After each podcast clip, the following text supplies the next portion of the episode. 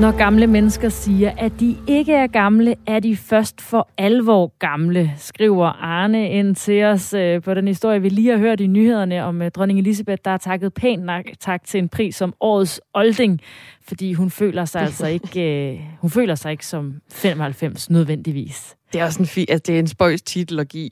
Jeg ved heller ikke, om jeg nogensinde vil være klar til at modtage årets olding. Nej, nogensinde. Nogensinde.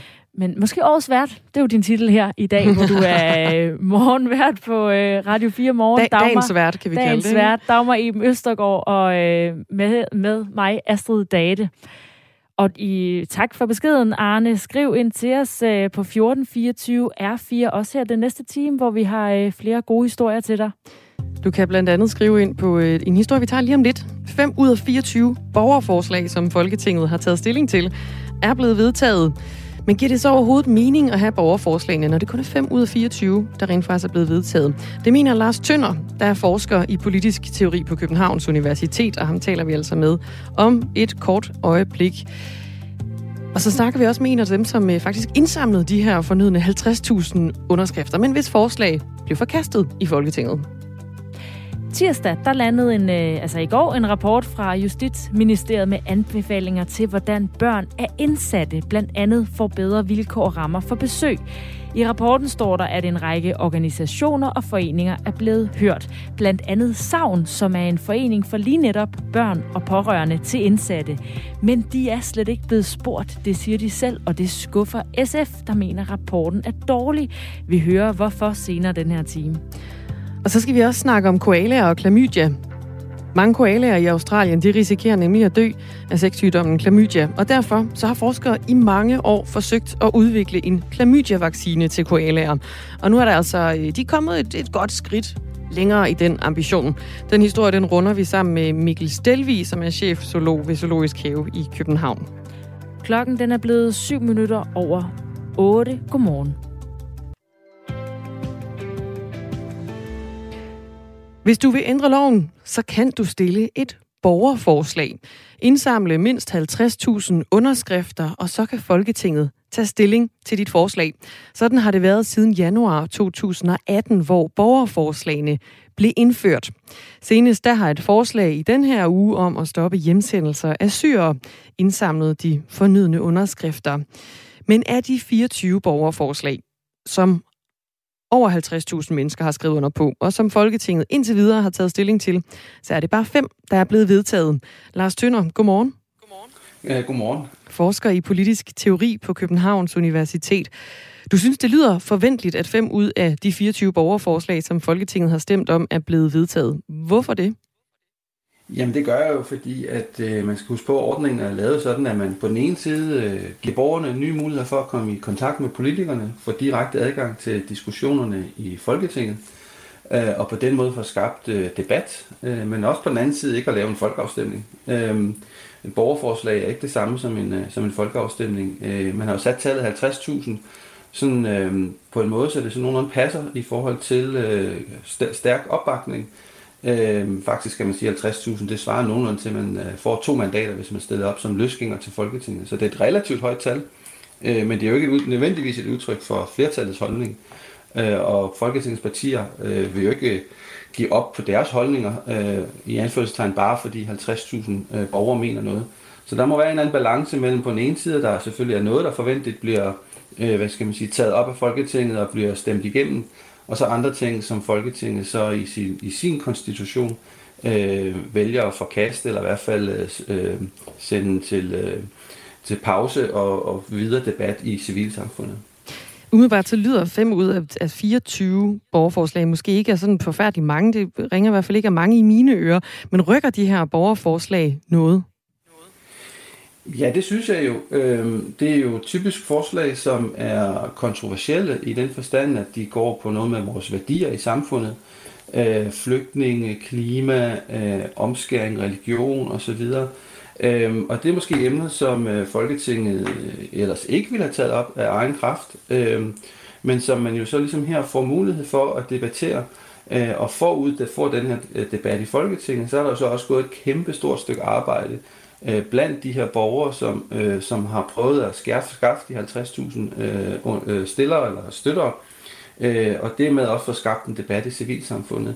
Øh, så jeg synes faktisk, der er mange positive effekter, øh, den her, det her mere levende demokrati, og de her borgere, som, øh, som på en eller anden måde får en demokratisk uddannelse. Hvad vil det sige at mobilisere? Hvad vil det sige at engagere sig? Hvad vil det sige at, øh, at prøve at påvirke processen?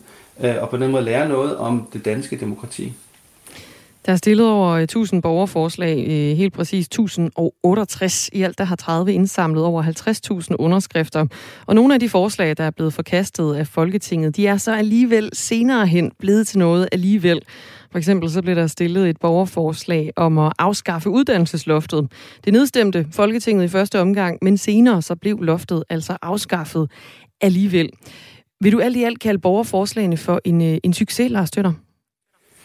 Ja, som, som I startede med at sige, så har det jo snart eksisteret i, i fire år, øh, og rigtig mange borgere har brugt det. Øh, og hvis man tænker på, at borgerforslag er et supplement til det politiske system, vi har, i form, der er baseret på partier, øh, så de tal, du, du lige her nævner, de vidner jo om, at, øh, at det har haft en effekt, at, øh, at folk har engageret sig, og at det på den måde har øh, styrket øh, forbindelsen mellem øh, politikere og øh, den brede befolkning. Så i, i det lys synes jeg, det har været en, en succes. Men hvis man nu som forslagsstiller får en oplevelse af, at politikerne de alligevel ikke lytter, selvom man har indsamlet halvtreds tusind underskrifter, eller hvad der svarer ifølge dig til, til to mandater i Folketinget, kan det så egentlig ikke skade demokratiet også? Øh, måske på den korte bane. Øh, der er jo helt sikkert nogle borgere, der bliver lidt øh, skuffet øh, og, og føler, at øh, de ikke bliver hørt.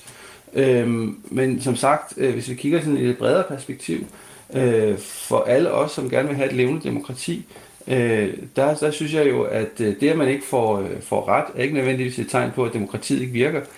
Demokratiet er noget bøvlet noget, det er noget, der kræver rigtig masse, en masse arbejde, og som, som nogle gange gør, at man bliver skuffet. Og, og, og det tror jeg også, vi skal vende os til, og måske endda blive bedre til, i både civilsamfundet og som, som borgere i al almindelighed. At, øh, at man øh, ikke skal regne med, at det, man selv går og, og synes er en god idé, er nødvendigvis det, som flertallet synes er en god idé. Og i det spil mellem ens egen holdninger og flertallets holdninger, der tror jeg, der er rigtig meget øh, positivt at finde øh, ud fra et demokratisk perspektiv. Tak, Lars Tønder. Forsker i øh, politisk teori på Københavns Universitet. Vi kan også sige godmorgen til dig, Lena Nyhus. Godmorgen. Du er forkvinde for... Øh, Intakt øh, Danmark. Intakt, Intakt Danmark. Undskyld. Der mangler et der mangler et T her hos mig.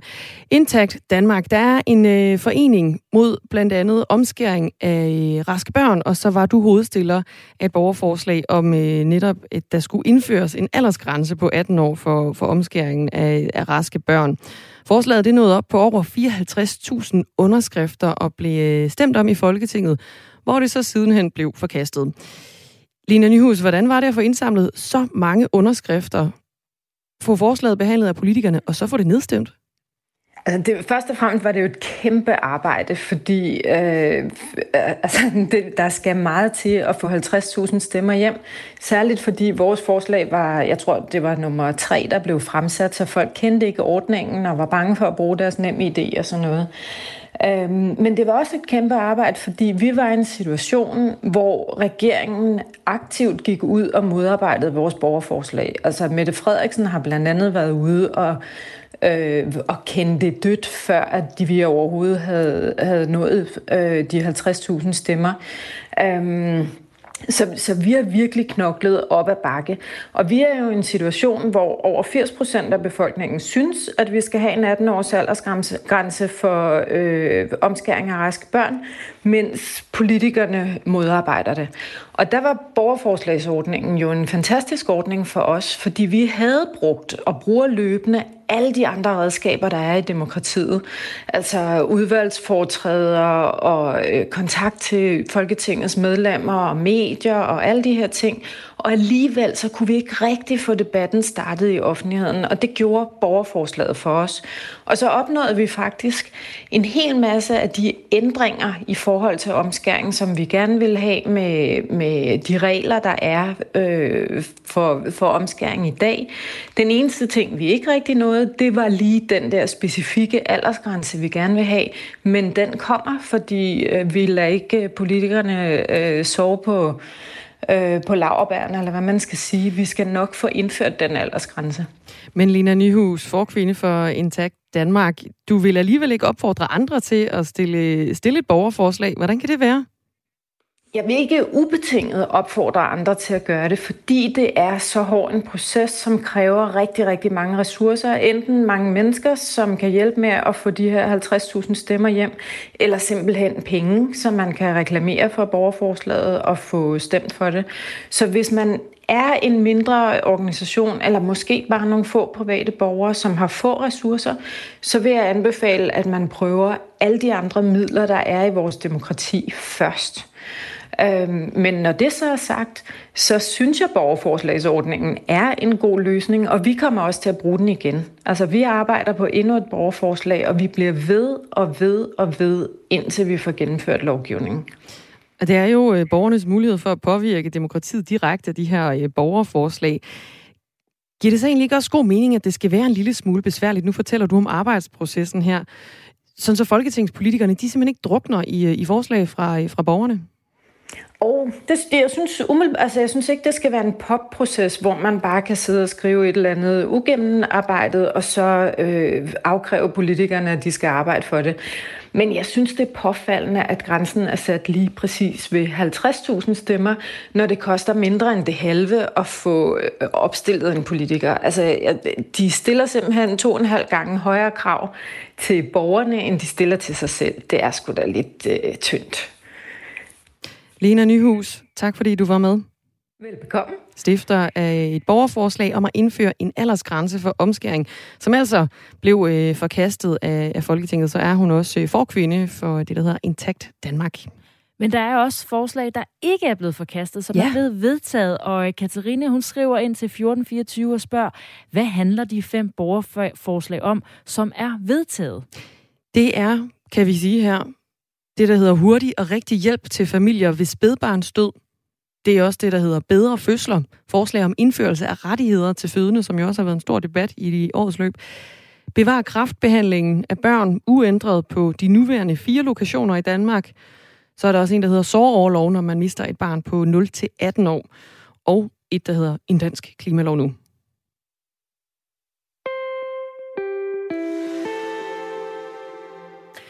Hvis du er en rigtig hanrej i weekenden og scorer en masse og tager en masse med hjem fra byen, så vil du måske være glad for en klamydia-vaccine. Men, øh, klart, det ville da være hammerpraktisk. Men så skal du samtidig være meget mindre og mere behåret. Fordi øh, der er lavet en, men den er ikke til dig. Den er til de mange koalaer i Australien, der risikerer at dø af sexsygdommen klamydia. Derfor har forskere i mange år forsøgt at udvikle en klamydia-vaccine til koalaer. Og nu er der kommet et stort skridt længere med den ambition. I alt er fire hundrede koalaer med i et stort vaccineforsøg. Halvdelen får en vaccine, mens den anden halvdel ikke gør. Herefter der vil forskerne overvåge dem i en længere periode, for at finde ud af, hvem og hvor mange, der så får klamydia. Mikkel Stelvig, god morgen. Godmorgen. Du er chefzoolog ved Zoologisk Have i København. Hvorfor er klamydia så slemt for koalaerne? Ja, altså, det er jo slemt, fordi øh, de i forvejen har presset af alle mulige andre øh, ting, som gør, at det er svært at være koala for øjeblikket i Australien. Altså mangel på levesteder og øh, usikkerhed om, om øh, de bliver trafikdræbt trafikken, og der er hunde, der angriber dem. Og, og der er virkelig mange ting, der, der presser dem. Og, øh, og så er de altså på den måde mere udsat for, for den her øh, sygdom af klamydia, eller i hvert fald så har det en større effekt på dem, når de bliver, når de bliver smittet med det. Altså, de er en meget konkret truet dyreart. Ifølge en rapport fra Australian Koala Foundation er bestanden af koalaer i Australien faldet med ca. tredive procent fra to tusind atten til to tusind enogtyve. Og det drastiske fald skyldes blandt andet også voldsomme skovbrande og rydning af koalaernes leveområde. Hvor alvorlig har betydningen af netop øh, klamydiasmitten, altså hvor alvorlig er den for deres overlevelse? Ja, den er, men den er alvorlig. For nogle af de bestande, der er i nogle af områderne i Australien, har det ret stor betydning, fordi der, der, er, der er ikke så mange koalaer i, i nogle af de her givne områder. Hvis, hvis ikke der er så mange, og her snakker vi i nogle skovområder, er det måske kun ti koalaer, der findes, og andre, er det måske, andre steder er det måske hundrede koalaer. Og så... Og så den her øh, sygdom, hvis den så smitter ja, næsten alle koalaerne, så kan det gå ret hårdt ud over dem. Enten at, altså hvis ikke de dør af det, så bliver de blinde eller bliver sterile. Og, øh, og man kan nok hurtigt regne ud, at hvis man enten dør eller bliver steril, så er man jo ikke ligefrem bidrager til at få bestanden til at gå, gå i den rigtige retning. Så, så, det, så det er et problem. Øh, Og det vil man gøre noget ved. Men, men jeg vil også sige, at der er også nogle af de andre ting, som der også skal gøres noget ved. Det er jo ikke, det er jo ikke klamydia, der er den eneste, eneste ting her. Men øh, hvis det her lykkes med at udvikle en klamydia-vaccine, hvad, hvad for en betydning får det så? Det er nok lidt svært at sige lige umiddelbart, men, øh, men det, det, som forskerne håber på, det er jo, at de, de i hvert fald mindsker man siger, øh, øh, ja, forekomsten af klamydia i nogle af de her bestande. Og det er det, som man tænker, det er, at når koalerne i, i kommer ind til nogle af de her vildplejestationer eller dyrehospitaler, fordi de er blevet taget ind, fordi de er syge, eller, eller måske har været, været kommet til skade i trafikken eller blevet lemlæstet af nogle hunde eller noget, og er i en eller anden form for behandling, så kan de så samtidig få en vaccine og så, øh, og så blive sat ud, og så dermed mindske risikoen for, at de bliver syge af klamydia. Så jeg tror, det er udenbart er svært at sige lige, hvad effekten er, men, men, men altså, hvis det bare har en lille effekt, så er det i hvert fald bedre, end som, som det er nu, fordi øh, alt, hvad man kan gøre lige nu, tror jeg er vigtigt, for det går virkelig hurtigt ned ad bakke for koalaerne. Når en klamydia-vaccine nu bliver testet så i så stor skala på koalaerne, der jo øh, altså kommer i livsfare, når de får klamydia, kan vi så mennesker så også se frem til en øh, klamydia-vaccine? Oh, det, det er umiddelbart lidt svært for mig at svare på. Jeg kender ikke så meget til selve den der den, den menneskelige del af det. Jeg ved, at, at den her klamydia er en lidt anden variant øh, hos koalaerne, end det er hos mennesker. Så det er lidt to forskellige klamydia-stammer og bakteriestammer her. Men, men, øh, men må ikke, at, øh, at der er nogen, der kigger lidt med, at, at dem, der måske har interesse i at udvikle en vaccine til mennesker. Fordi jeg kunne da godt forestille mig, at det var, at det var noget af det samme, man, øh, man brugte det her. Så, så jeg håber da, at, at de, hvis der er positive resultater hos koalaerne, så er det noget, man også kan bruge hos, hos mennesker. Og kender du til andre øh, klamydia-vacciner til dyr? Mm. Nej, jeg kender ikke til andre øh, klamydia-vacciner. Jeg har ikke hørt om det før brugt andre steder. Øh, og i det hele taget vil jeg også sige, at det her med at, at tænke i at skulle vaccinere vilde dyr, det virker, øh, det virker lidt voldsomt, eller i hvert fald kan man sige, at det kan være svært at gennemføre, fordi så det kræver, at man får fat i dyrene. Og i nogle tilfælde er det jo altså mange tusindvis af dyr i, i, i områder, der kan være syge eller andet, og skulle ud og fange dem ind og give dem en vaccine. Det, det er nok ikke noget, jeg vil anbefale, at man sådan bruger i... Jeg arbejder med at redde troede dyr generelt. Så lige det her tilfælde med koalaerne, der, der er det lidt specielt, fordi de jo... De sover treogtyve timer i døgnet. De er ikke så svære at fange ind og give en vaccine. Nej, men, men det betyder måske ikke, at det, de bliver stadig stresset af det og bliver fanget ind. Men hvis man i forvejen er, er kommet til skade og skal ind og have noget behandling på et eller andet dyrehospital som koala, så, så er det nok en, en, en fordel også at få en vaccine. Mikkel Stelvig, chef zoolog ved Zoologisk Have i København. Tak fordi du var med. Velkommen. Klokken den er fireogtyve minutter over syv. Og det er endelig efterårsferie, i hvert fald for nogen. Og for mange danskere, så skal en del af efterårsferien bruges ude i blæseværet. Vi danskere har nemlig fået øjnene op for vores egen natur, fortæller naturvejleder Jes Aagaard. Jamen, jeg tror sådan set, at natur selvfølgelig altid har været et issue, mange har brugt, men jeg tror, det er de nye sorte. Der er rigtig mange danskere, specielt fordi de blev introduceret til den under corona. Der var ikke andet. Alle andre fornøjelser var lukket. Og der er der mange, der har fået øjnene op for, at der er altså en, en skattekiste af gode oplevelser i vores fælles natur. Og noget tyder altså på, at vi ikke kun tager i skoven, når resten af kulturlivet er coronalukket. Faktisk så er vores kærlighed til naturen fortsat efter corona, siger Jes Aagaard. Noget af det, vi kan se, der er blevet voldsomt populært, det er det der med at vandre i naturen. Og jeg tror sådan set, både det, man får oplevelsen, så tror jeg også, det er godt for mennesker. Jeg tror, at den fordybelse og øh, nærvær, der ligger i at gå sammen med nogle mennesker, man holder af, den samtale, der opstår der, øh, inspireret af den omgivelse, de omgivelser, man er i, det tror jeg, vi har virkelig fundet ud af, at det gør noget godt for vores ellers stressede liv. Og så er der nogen, der så tager den et ekstra stykke, de ruller soveposen sammen, og så tager de den med ud i shelteren og kigger på stjerner om natten og laver mad og bålet, og måske leger lidt vild i vildmarken. For det tror jeg måske også er en af de ting, der inspirerer danskerne.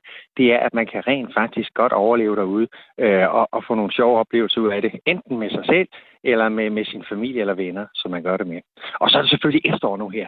Så det vil sige, svampene vælter jo op af jorden, øh, og dem kan man nyde godt af. Der er bær på træerne, der er de vilde æbler, og, og der er de smukke efterårsfarver.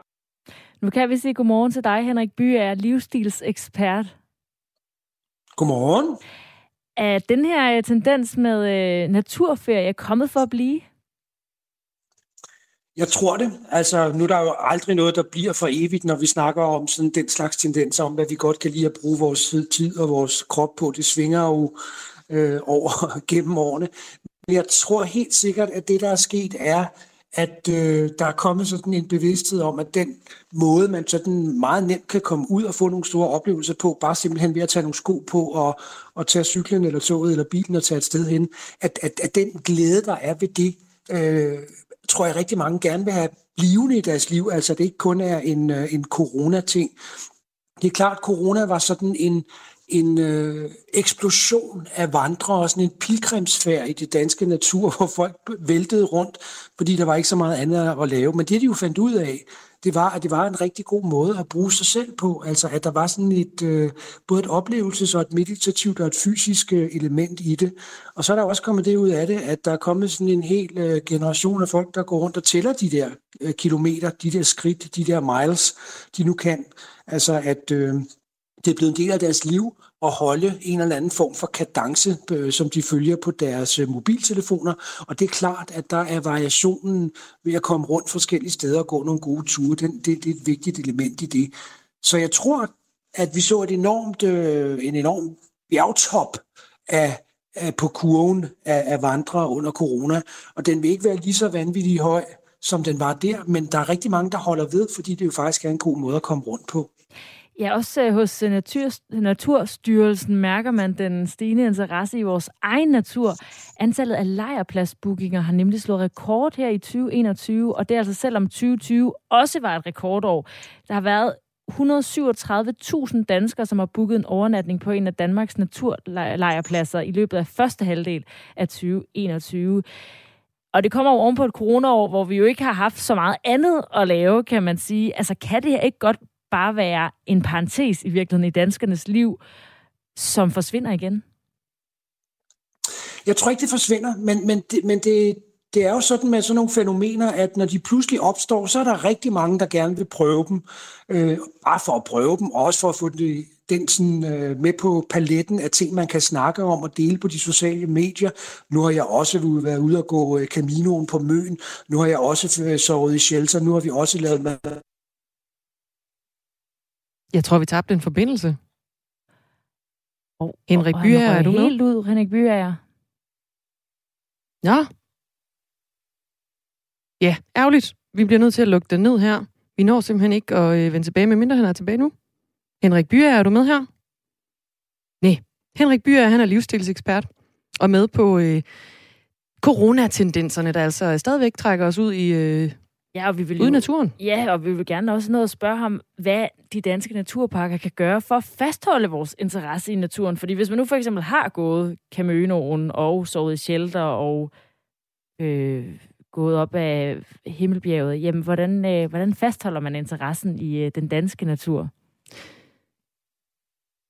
Nå, det var ærgerligt. Henrik Byager, vi vender stærkt tilbage igen, hvis det skulle blive aktuelt. Og i hvert fald tak, fordi du var med.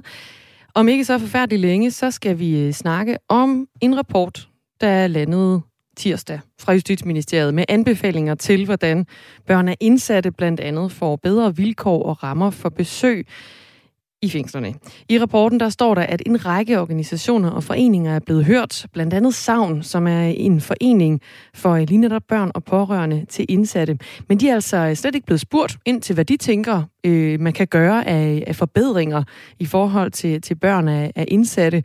Det siger de selv, øh, og det skuffer altså hos S F, der mener, at den her rapport den er, øh, ja, den er simpelthen dårlig. Ja, tidligere på morgen, der snakkede vi jo med Savn, der siger, at de har altså en helt særlig kontakt til de her børn af indsatte, så de er overrasket over, at de ikke er blevet inddraget mere i forhold til de andre organisationer, som, øh, øh, hvad hedder det, ja, Dansk Børne, det kan jeg simpelthen ikke huske lige nu. Klokken den er også blevet halv syv, ja, nej, halv otte, og nu er der nyheder. Sofie Levering, værsgo.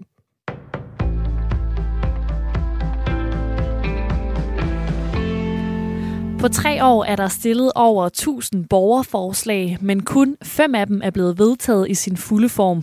Det viser en optælling, som Radio fire har lavet. Og siden to tusind og atten så har det været muligt at stille et borgerforslag. Og hvis det så lykkes at indsamle mindst halvtreds tusind underskrifter, så kan politikerne i Folketinget tage stilling til forslaget.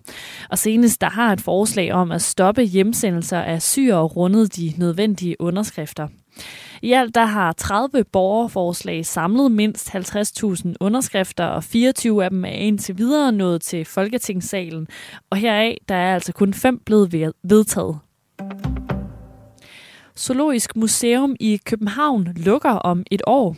Efter tooghalvtreds år på hjørnet af Jagtvej og Universitetsparken, så bliver museet pakket ned og genopstår som en del af Statens Naturhistoriske Museum. Og det bliver en sammensmeltning af geologisk, botanisk og zoologisk museum.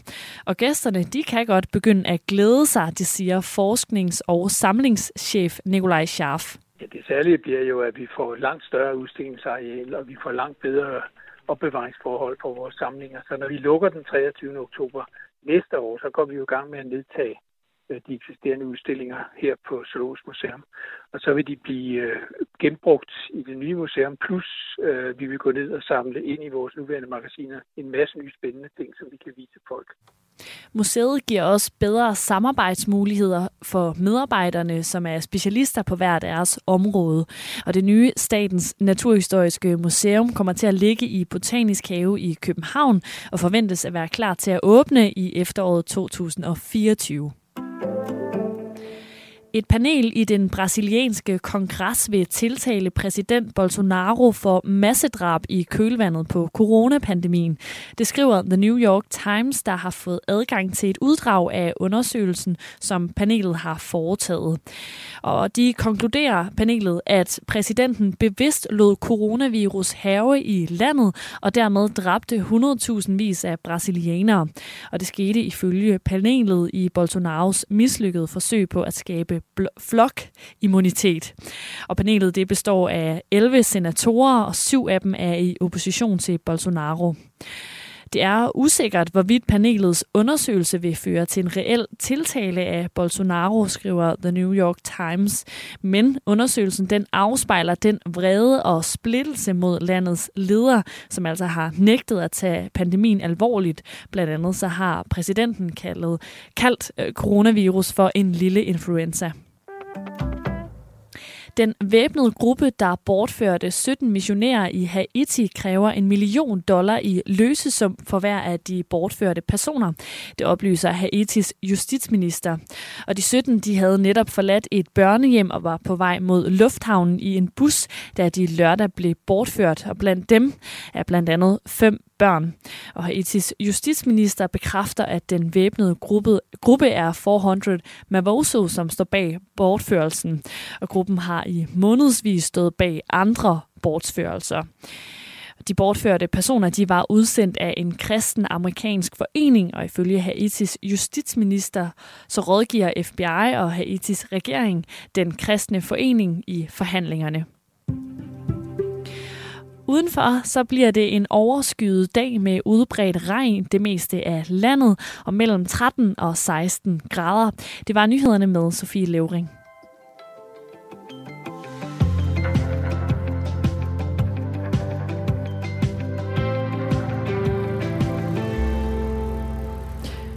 Godmorgen, her er det Radio fire Morgen. Du lytter til. I studiet er Dagmar Eben Østergaard og Astrid Date. Klokken den er blevet seksogtyve minutter i otte. Dejligt, du lytter med. Tak for det.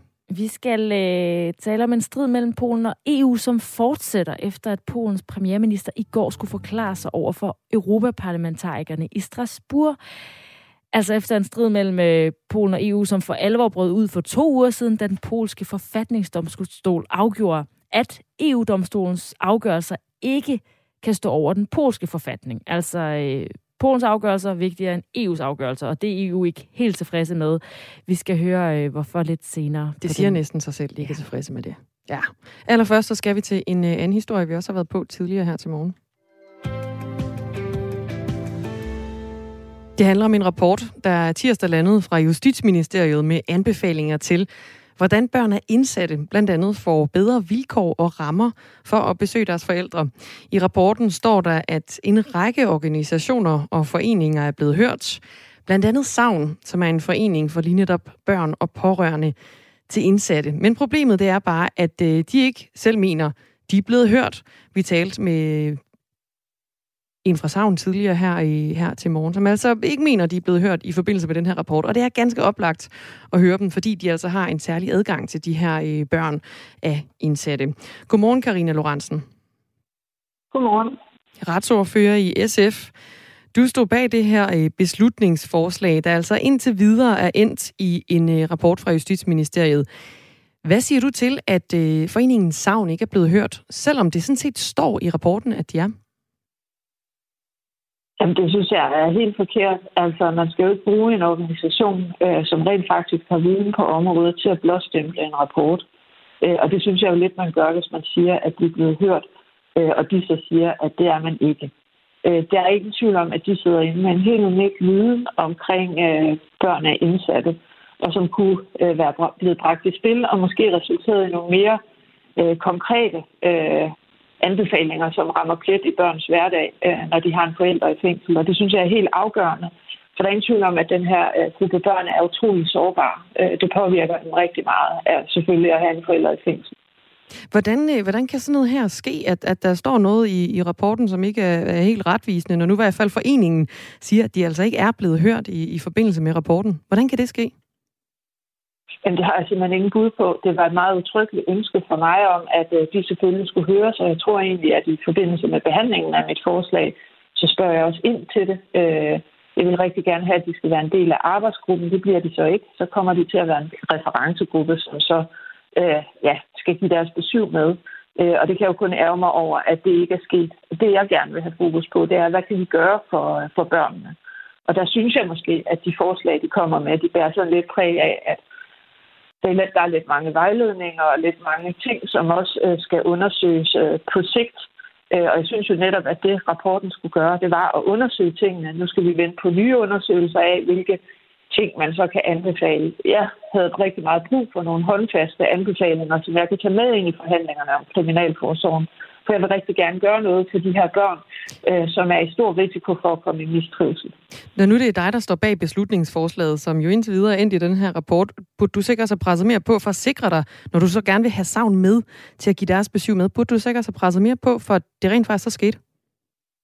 Jamen, jeg har faktisk øh, bedt om at få en status på arbejdet med det, og da jeg har bedt om det, ja, så øh, får jeg så øh, pludselig en færdig rapport, og det er jeg jo selvfølgelig en lille smule overrasket over. Jeg synes, det er lidt ærgerligt det her. Nu må vi finde ud af, hvordan vi kan rette op. Jeg har heldigvis god kontakt til Savn også, så jeg tror da, at jeg kan få nogle konkrete forslag fra dem med til forhandlingerne. Og så ligger der selvfølgelig også et par bud her, som jeg kan bruge. Jeg synes jo, at, at man godt kunne have anbefalet, at man udbredte den børnefaglige rådgivning til, til alle fængsler. Der er rigtig mange af de forældre, der sidder i fængsel, som har brug for nogle redskaber til, hvordan håndterer jeg det her, at mit barn er ulykkelig, hvordan håndterer jeg at være på afstand af mit barn, hvordan sørger jeg for en god kontakt. Det tror jeg var noget, der konkret kunne have hjulpet børnene, hvis det var med.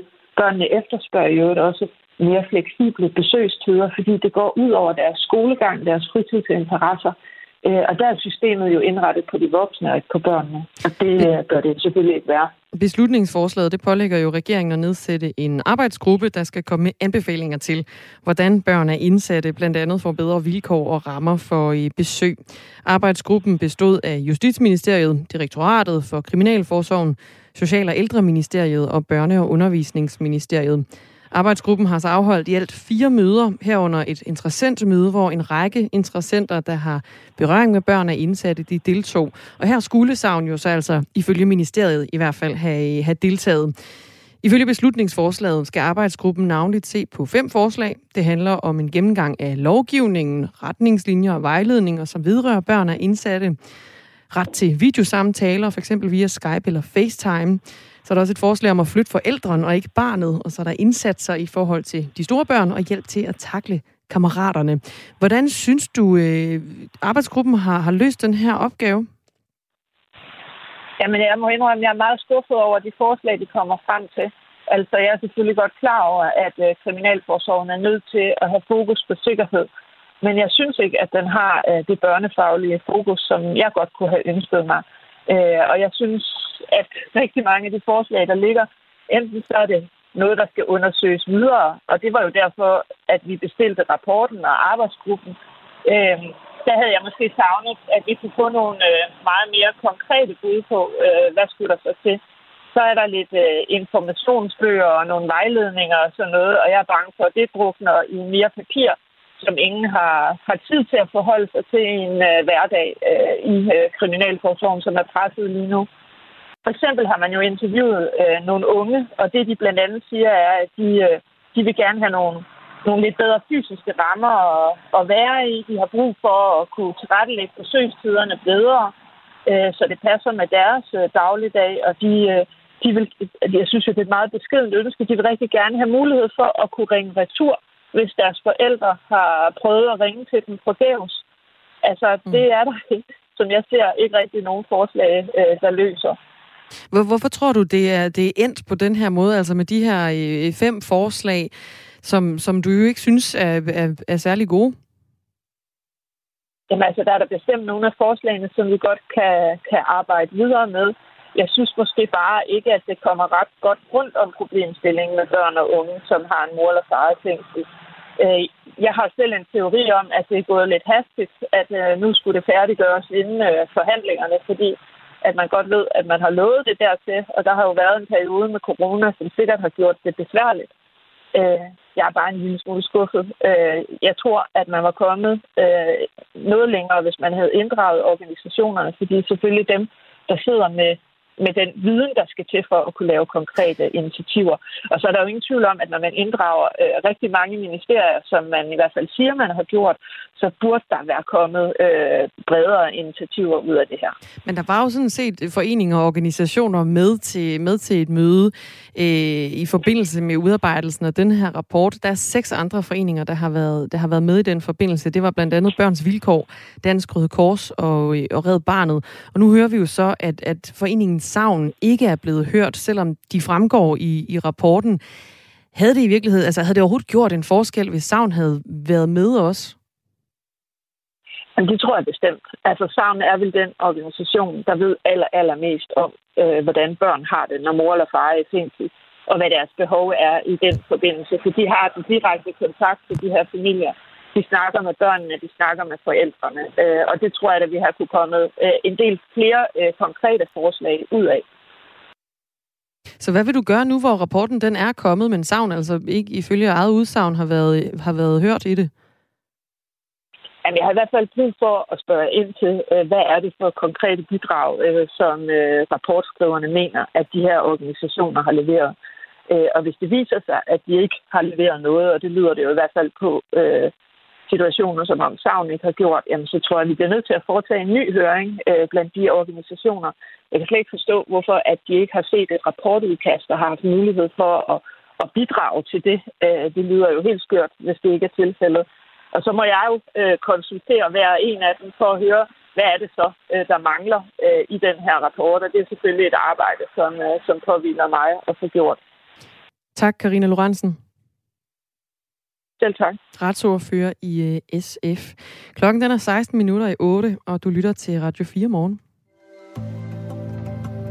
Og det gør du med Dagmar Eben Østergaard og Astrid Date. Og Dagmar, du har sikkert prøvet at sidde til en ansættelsessamtale og snakke om mulige frynsegoder, der lige kan lokke dig lidt til at sige ja til jobbet, men som mm-hmm. ikke er kolde kontanter.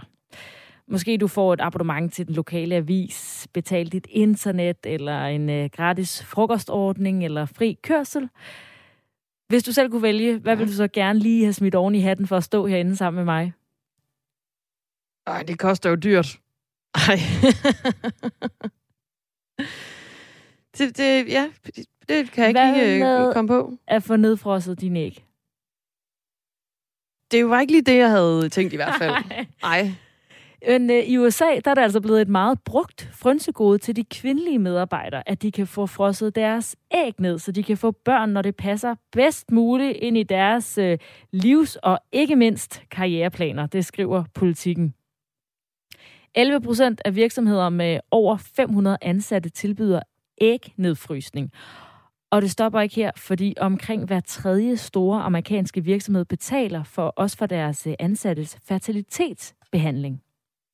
Og den her trend, den startede for syv år siden hos Google og Apple, og siden har det bredt sig, så det ikke kun er tech-giganternes højborg Silicon Valley, at det du kan få fra at, det, at du kan få de her ekstra gode ansættelsesmuligheder. Og hvad er det så, der har drevet den her i dansk kontekst måske lidt vilde udvikling? Ja, det er, jeg har jeg i hvert fald ikke hørt om herhjemme. Det er ja, man, kunne, man tænker bagtankerne omkring det, det her med, vi tilbyder, at du kan få frosset æg ned, så du kan få børnene lidt senere. Arbejde. Yeah. Øhm, først og fremmest så handler det om øh, manglende arbejdskraft i de her store virksomheder, og så krydder det med, at øh, corona har fået en del amerikanere til at revurdere deres karriere, og simpelthen har sagt deres job op. Det gælder især kvinder. Jamen, så har du altså lige pludselig en situation, hvor kampen om de ansattes gunst øh, altså er øh, steget markant. Mm. Og det er sådan noget tech-virksomheder, er det ikke det? Jo, hvor frynsen, Facebook, den, øh, Google, hvor hænger det sådan lidt løst på ledelsens lommer. Ja, for eller, der er ja. ikke nok, tror jeg, folk i verden til at øh, få alle de specialiserede jobs, der er i Silicon Valley, så de bliver simpelthen nødt til at konkurrere på noget andet end løn. Men det er, altså ikke, øh, det er ikke alle, der er lige excited over de her tiltag. Kritikere mener, at det her er de store virksomheders forsøg på at styre, hvornår deres ansatte skal have børn, og presse dem til at prioritere arbejdet over privatlivet. Fordi det der med familie og børn, kan man jo bare ligesom hive ud af fryseren lidt senere, når det lige passer. Faktum er dog, at uanset om hjælp til fertilitetsbehandling er iskold business, så er det en trend, som eksperterne forudser kommer til at fortsætte. Om det så kommer til at vende udviklingen, ja, det kan man jo ikke vide.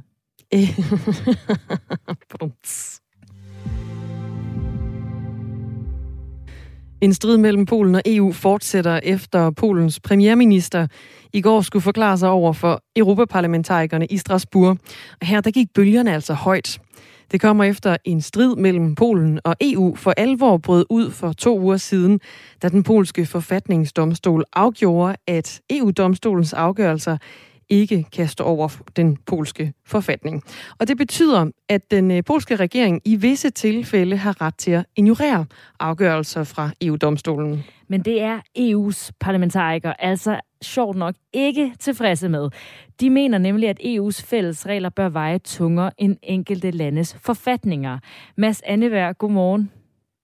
Godmorgen. Du er europakorrespondent her på Radio fire, og Polens premierminister skulle altså i går forklare E U-politikerne, hvorfor han mener, at Polens forfatning tæller over E U's regler. Hvad lagde han vægt på der?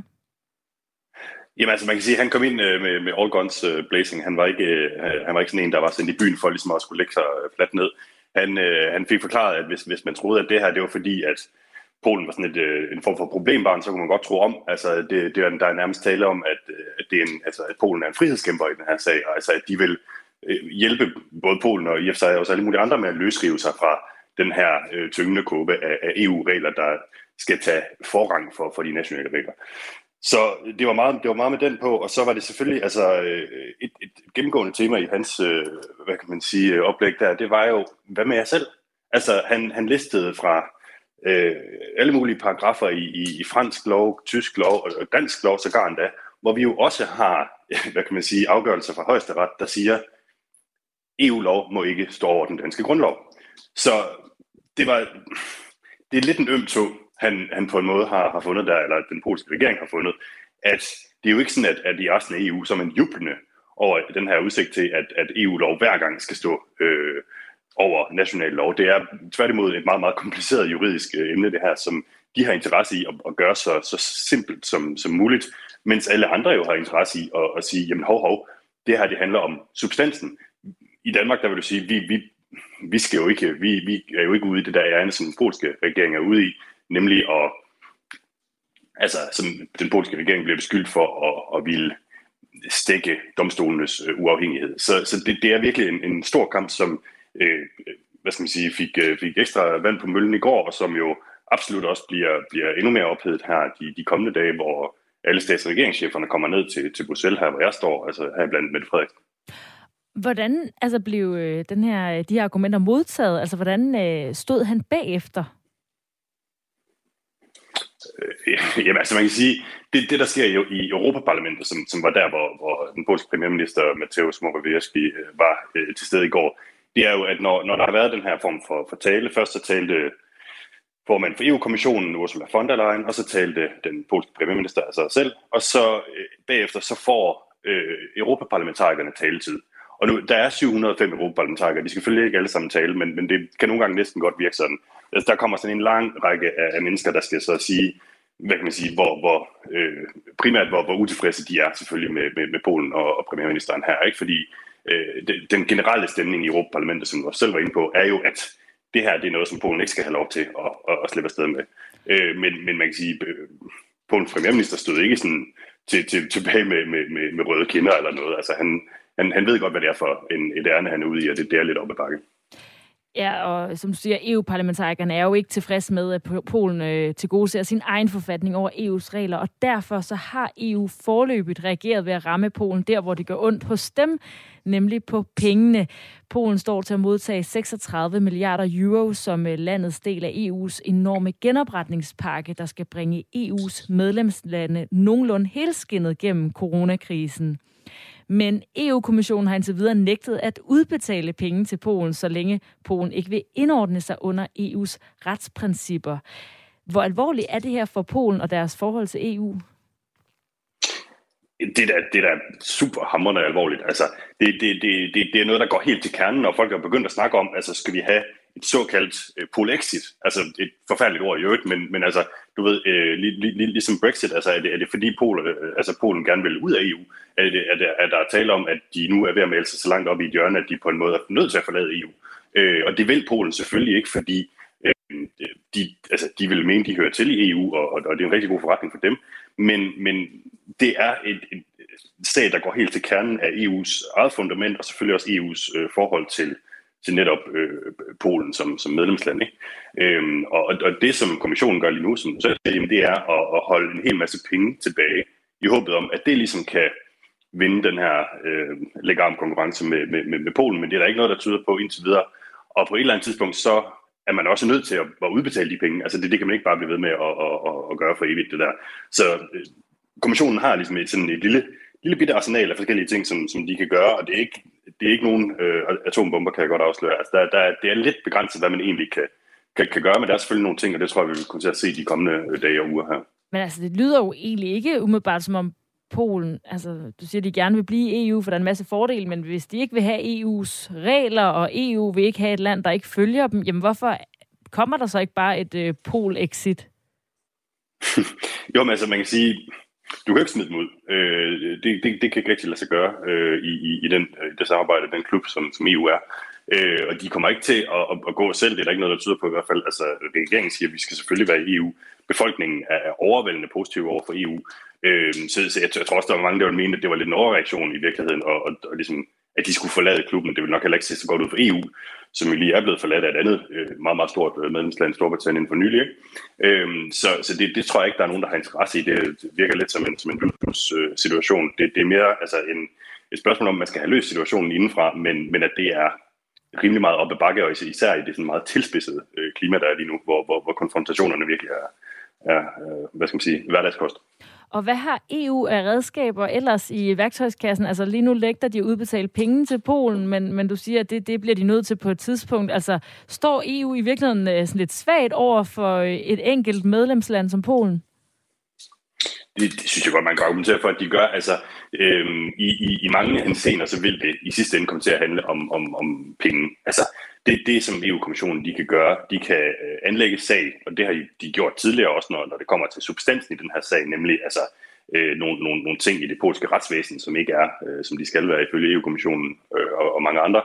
Øh, så de kan anlægge sag mod, mod, mod Polen, og det kan, det kan jo tage noget, noget, noget tid, og det kan så ende i, til sidst med nogle, med nogle bøder. Altså, så det, det er i sidste ende penge.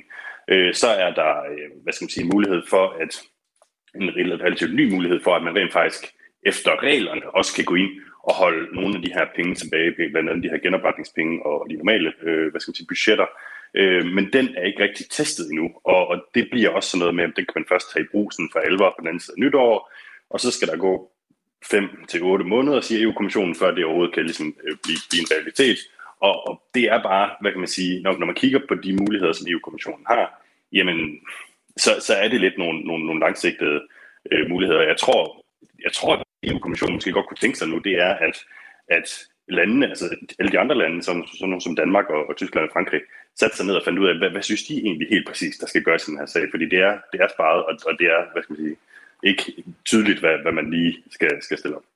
Ja, for hvad betyder den her strid for os i Danmark? Øhm, jamen, du kan sige, for det første, så har jeg lyst til at sige, at der er ikke nogen, der får gavn af den her skyttegravskonflikt, som, som der er lige nu. Altså, på en måde, hvis du, hvis du får skubbet et medlemsland som, som Polen helt op i hjørnet og siger, I skal dit og dat, og, og hvis ikke I gør det, så kommer vi efter jer med, med, med, med, med det og det og det, jamen så kan Polen jo i virkeligheden bare sige, jamen fint, så blokerer vi bare alle de andre dejlige ting, som I har gang i, i, i klubben. Altså mange af de vigtigste ting i E U kræver øh, enstemmighed, altså samtykke fra alle medlemslande. Så hvis du, vil, hvis du virkelig vil, vil gå langt på klimadagsordenen, så skal du have Polen med. Hvis du virkelig vil, altså alle de der ting, hvis du skal have Polen med. Øh, så Polen kan jo i virkeligheden øh, gør, gør, gør livet svært for, for alle os andre, og, og, og gør, at, at E U opererer mindre, mindre effektivt, hvis det virkelig kommer øh, ud i, i den sidste instans, der er, ikke? Og på den anden side, jamen, så er der også det der med, at Nu, nu, nu taler vi om pengene som, som noget, som ligesom skal, skal holdes tilbage. Øh, grunden til, at man overhovedet gør det, det er jo fordi, at hvis man er bange for, at domstolene i et land ikke fungerer, som de skal, så er det måske også lidt farligt at begynde at poste en masse penge i det land, hvor det jo er domstolen, der skal kunne kontrollere, om de penge bliver brugt rigtigt. Så det vil ligesom være det, det næste skridt i, i den her sag, altså som danske politikere vil være bange for, går danske skattekroner, eller er der fare for, at danske skattekroner går til noget, som dybest set ikke bliver kontrolleret ordentligt. Mads Annevær, tak for at sætte nogle ord på det seneste skridt i striden mellem Polen og E U her til morgen. Selv tak. Europakorrespondent på Radio fire. Der er tækket et par sms'er ind her under snakken med Mads Annevær. Der er en, der skriver til Lars Madsen, er det ikke på tide, vi bliver herre i eget hus? Det er vel det, polakkerne vil. Fiskere, landmænd og mange andre klager over E U, men vil ikke ud af E U. Og så er der også en anden en, der stemmer i, det er på tide at komme ud af E U. Det skulle bare være et samarbejde, ikke en overstatslig republik. Katarina, hun skriver også, at hun håber, at Polen står fast. E U skal stoppe med at ville bestemme alt. Jeg tvivler på, at folk havde stemt ja til at være med i E U, hvis de havde vidst, at det ikke kun handlede om handel, men at de også vil bestemme over regler og love i de forskellige lande.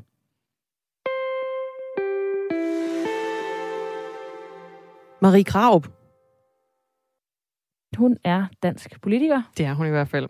Hun øh, er dansk politiker, hun er valgt for øh, Dansk Folkeparti, og så er hun, hun er indfødsretsordfører, integrationsordfører, undervisningsordfører. Og så er hun også øh, sprunget ud som portrætmaler.